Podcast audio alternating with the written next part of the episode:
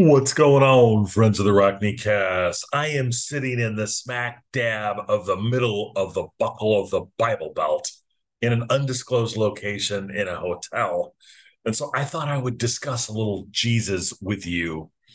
As I said, I'm right in the middle of the Bible Belt and I was flipping channels and watching a lot of like not so good religious TV. It's like Methodists and evangelicals and all these pastors, I don't know about you, but some of them are kind of a turnoff because they're kind of know it alls. And it got me thinking about why so many people are turned off on Christianity. And I think it's this question of dogma that they're turned off by it, or they go in with a series of questions that remain unanswered. So that got me to thinking about a sermon that I had heard recently by my Lutheran pastor. I won't call him out because I don't want to embarrass him or subject him to worldwide scrutiny on the scope of this Rockne cast. But it made me think of a sermon that I got um, from my pastor. He's a Lutheran pastor, and it really was a really good sermon. So I thought I would share it with you and see if it gives you any insight or maybe encourages you how to share your religious viewpoint. Hopefully, if you're a Christian, how you share your faith, how maybe to avoid really turning people off when you share your faith. So that got me thinking about this pastor sermon that I heard. I thought I would share it with you. And sorry, that was a really bad cut. Someone just called me on the phone. So it got me thinking about this this this area of questions and I love Christianity. I've totally returned to my faith. Although I hope I don't aren't one of those people that like have reconverted to Christianity and then turn a whole bunch of people off by sharing that. Cause I think that's kind of a big issue because there's a lot of recovering Christians out there. And the question always is, is why? Why are there so many people that run from this incredibly rich, wonderful, spiritual, gorgeous, lush, fulfilling tradition. And why are so many people turned off by it? So I thought I'd share this sermon with you and not necessarily what the punchline of the sermon was. I actually don't remember that, but a factoid that he provided that I had never thought about. And it involved Jesus and so let's get to it and talk about what I learned during the sermon. Then I'm going to share it with you and hopefully give you a guidepost as to how I think that this can be helpful for you if you're struggling with your faith or if you're not struggling with your faith, how you can maybe help someone else that's struggling with your faith. And if a friend of mine is listening, I want to make clear that the theme of this is not an opening to moral relativism. Okay, so it, it absolutely involves a certain degree of truth, but I am not saying just sort of let the gates open and you know Christianity is whatever you think it is. I am not saying that. So if if my friend is listening, not saying that. So what was this factoid, Cole? Come in for the landing and get to the point. The fact that I learned through the whole teaching career of Jesus, from the time he started preaching the gospel and the time he was put on the cross, was that how he handled questions. In particular, how many times people asked Jesus questions and the number of times he actually answered the question. And the the the answer here, I think, hopefully will blow your mind because it kind of blew my mind. Maybe I'm kind of like a little slow. It takes me a long time to learn things. So, biblical scholars have figured out. I'll call him Pastor Pete. I'll give you a hint as to what his name was. He's really, really good, like central casting. I learned this from Pete. Jesus is asked 183 questions because, you know, he has all these followers and they know that Jesus is this kind of like incredible guy. So they want the answers. They're like the kid in the class saying, "Teacher, tell me, tell me what's going to be on the test. How can I be saved? Tell me the answer." So he's asked 183 times, and Jesus only responds and answers directly three questions, three times. And the rest of the time, he either responds with a parable or he asks another question. Does that blow your mind that of the 183 times, the greatest teacher, most likely of all time, is asked a question, he only answers three times. And this is one of the things that I've really come to appreciate as I've gotten older is the value of a question as a sacred act. When I was in law school, lawyers are trained with the Socratic method. And when I was in law school, I hated this method because of its imprecision, its ambiguity, its failure to tell us what is going to be on the test. Because the method of inquiry, as it was known in law school, is the Socratic method, which is you keep asking questions in response to another question, and you keep on going, and you never clearly identify the answer. Now, you can see why this would be incredibly frustrating. But if you think about how many times that you get into interpersonal conflict, or whether it's with a family member, a colleague, rather than really seek to ask a question of where that other person is coming from, you immediately start arguing and telling them why they're wrong. Rather than, as Stephen Covey says in Seven Habits of Effective People, seek first to understand before being understood. How is the only way that you can understand? By asking questions to see where that person is coming from so that you can accomplish your goal of seeking first to understand before being understood. And this is something that seems astonishingly simple but is probably the thing that we all do and we're all incorrect. And we do it the most when we're arguing about religion, when we're arguing about politics, when we're arguing about our particular position. College classmate that's been nudging me on my recent affirmation of my Republican roots. And what's kind of annoying to me, I don't know if he's listening to this, but is that he never seeks to understand first where I'm coming from. He has no desire to sincerely ask a question of why I think the way that I do, how I arrived at this particular location at a time and place in my life. He's always seeking to answer the question or offer a conclusion before understanding. So this got me to thinking as it applies to religion, isn't this why so many people are turned off? Is because, you know, when I was, you know, there's that Bruce Springsteen song, 57 channels, but nothing on. As I was flipping through the channels this morning, it was kind of like retro. I haven't actually flipped through channels in forever because, you know, my TV is set up with like YouTube, Netflix, Amazon. So I never watch like TV. And so I never see like random evangelists. Well, where I am located right near the buckle of the Bible Belt, they're all over the place Sunday morning. And every one of these pastors, they're all, there's one woman actually, but they're all speaking with total authority as if they had the clarity on what Jesus meant, as if they're the ones that understood what Christianity was all about, as if they're the ones that had had almost a greater level of access and that you should obey their point of view. And I thought, isn't that why?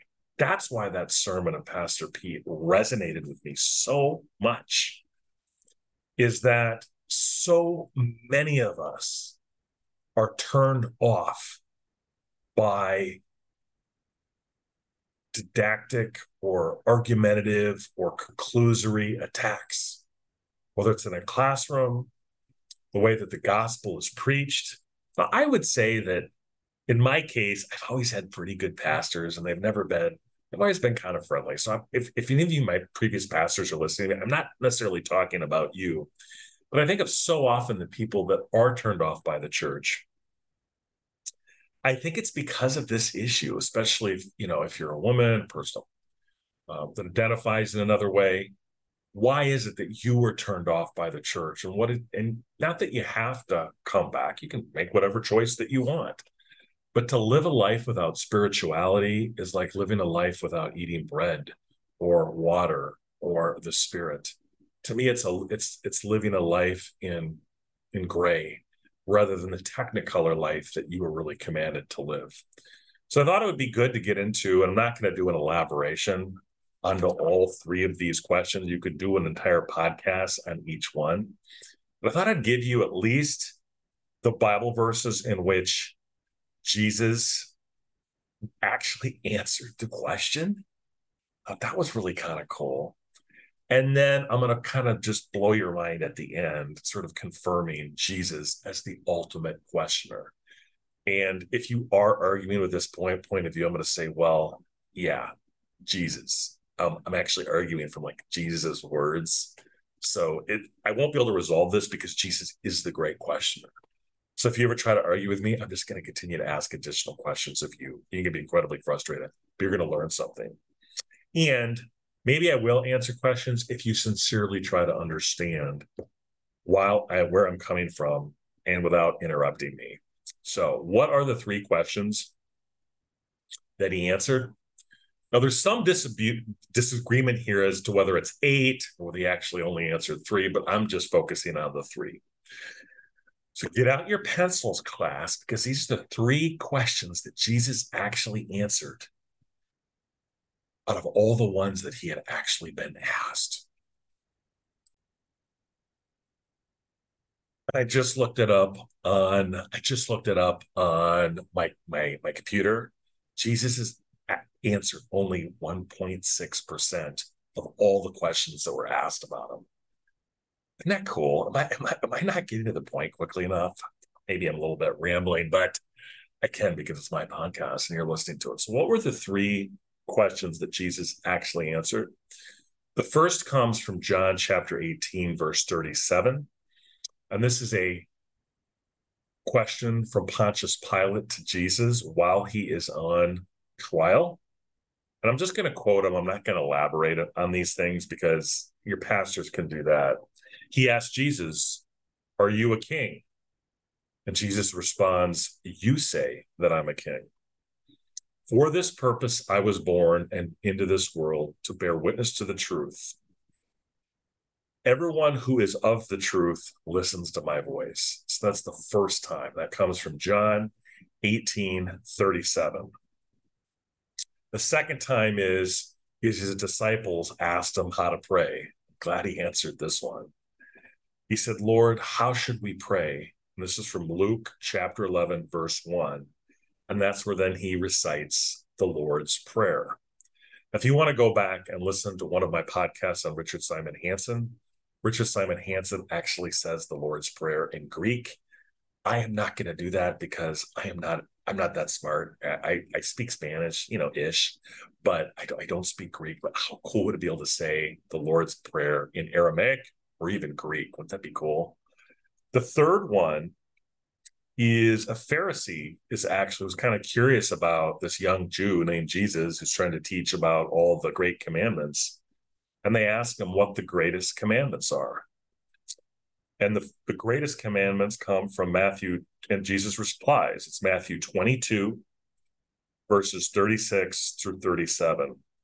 And Jesus responds, Love the Lord with all your heart and with all of your soul. And the second one after that is love your neighbor as yourself. So these are the three times that Jesus actually answers questions. And if you actually apply the last one that he actually answers, love the Lord with all your soul, with all your heart, and with all your soul, and love your neighbor as yourself, that alone, you are going to be on your path. Now, whether I've answered any questions that you have, I doubt it. I'm sure there's a array of questions that maybe are going through your head. But I think that this this really just occurred to me that the questioning itself is a sacred act. And so much of our interpersonal conflict is because we fail to ask those questions of someone that we're concerned about. Instead, we start with a series of propositions or conclusions, and we seek to explain why the other party is wrong. I can tell you with almost 100 degree of certainty that if that's your method of conflict resolution, it will nearly fail every single time. Instead, you should seek first to understand through questions before being understood. Finally, the other thing that was really occurring to me, and I've talked to young people a lot about religion, share my own personal story that I've never been, I've never been super religious growing up. I'd go to church. I hated it. It was so boring. Didn't go to church for a long time.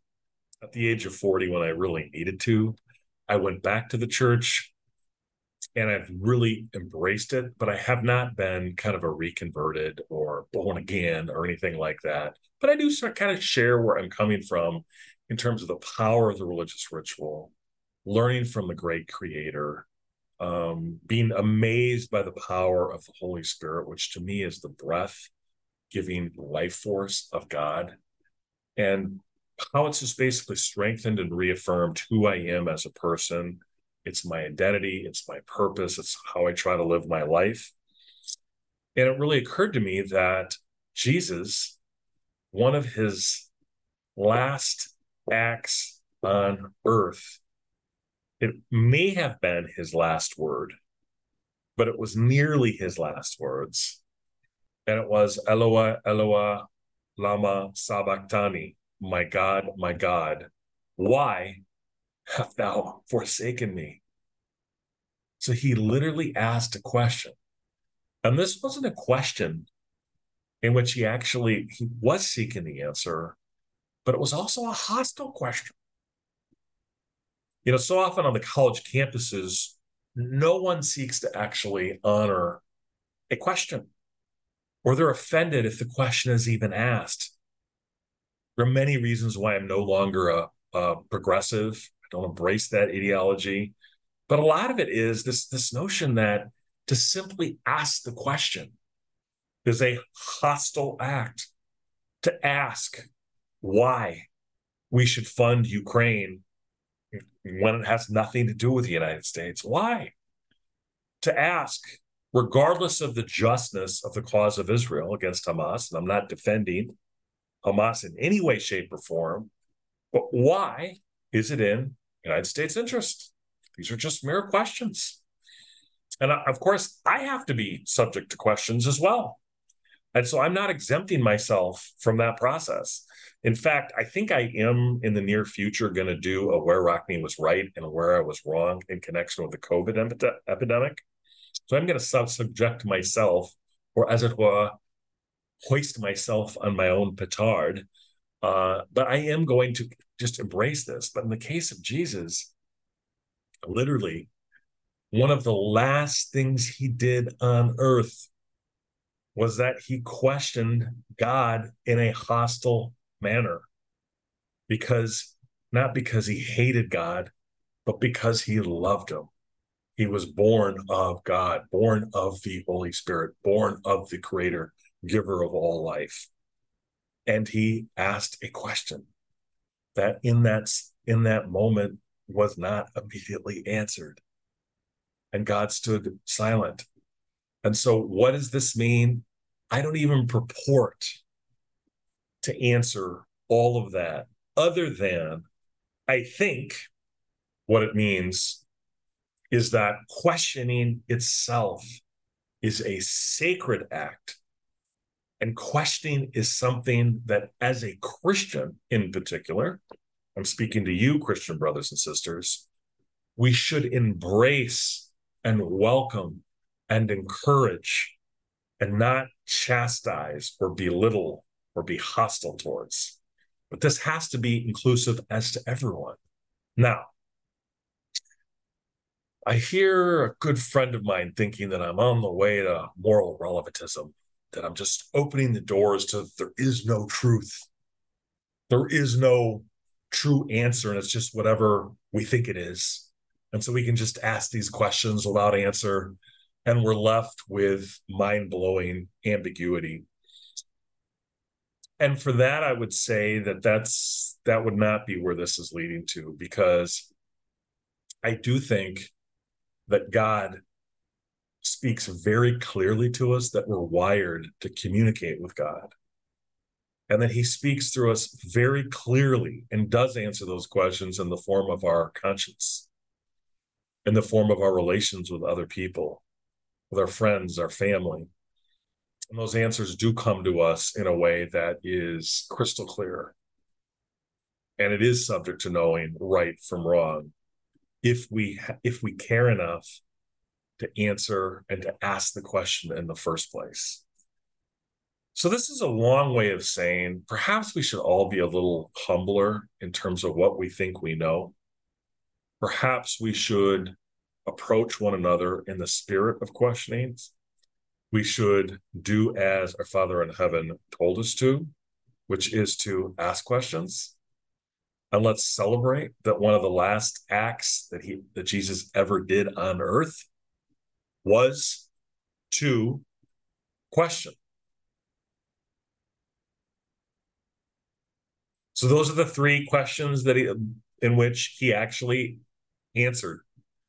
It comes from John 18, 37, Luke chapter 11, verse 1, and Matthew chapter 22, verses 36 through 37. Friends, that's it for this episode of the Rockne Cast.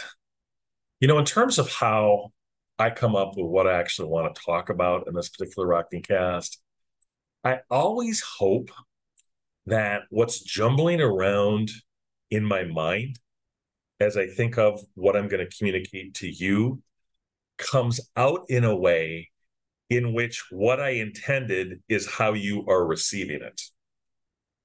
And I suppose given the fact that this particular podcast is on the celebration of the question as a sacred act. If you have any questions about what I said during the course of the podcast, you will reach out to me, rockneycast at gmail.com or rockneycole at gmail.com and ask what I intended to mean by this particular podcast. So that is my goal, that is my intention. I'm calling out for questions. I doubt I'll probably have an answer, but I will try to tell you and explain to you where I was coming from with this particular podcast. I hope this will give you a tool in your toolbox when you're talking to a young person, when you're talking to yourself, when you're talking with someone who's not a believer about embracing those questions. Because I think the other thing that I think Christians often struggle with is the inability to answer questions. Why does God allow bad things to happen to good people? That's a question that I I don't purport to answer. So the only thing I would say is is that in response to that, I think you would just talk and share about what the church means to you, how it's affected you, maybe ask another question um, as to why that person's asking that question, or maybe to provide a parable that you've learned in the context of what Jesus has taught. And the reason why I don't think this sort of opens the the the the, the lid to just total moral relativism is that there are these doctrines that have been handed down to us over the course of 2000 years in which Christianity has communicated there are great commandments that are very clear. But all I'm arguing here is that those those are very clear guideposts that are given to us there's also the need to have a sacred embrace of the ambiguity of what I learned in Nordic choir, which was the O Magnum Mysterium, the sacred ambiguity that God gives us, and the space for all of us to ask questions, hard ones, even to God Himself. And so that is why I think we need to embrace the question as a sacred act. And I hope you found this to be helpful to you. I hope I communicated what I intended. If I didn't, give me feedback. And I hope you will join me in continuing to ask questions of our government leaders. And I'm also going to do a fair amount of polemics because I think that is something that we need to do in this day and age. I don't know whether, I mean, ultimately the goal should be to persuade you, um, but hopefully to stimulate, to think about that, to ask questions um, for yourself as to how you're processing the world, and at least to get you to think about some of these things. I'm going to continue to ask questions in a lot of different topics, in a lot of different fields, and I hope they're interesting ones, ones that are interesting enough that you can tune into this particular Rockne cast.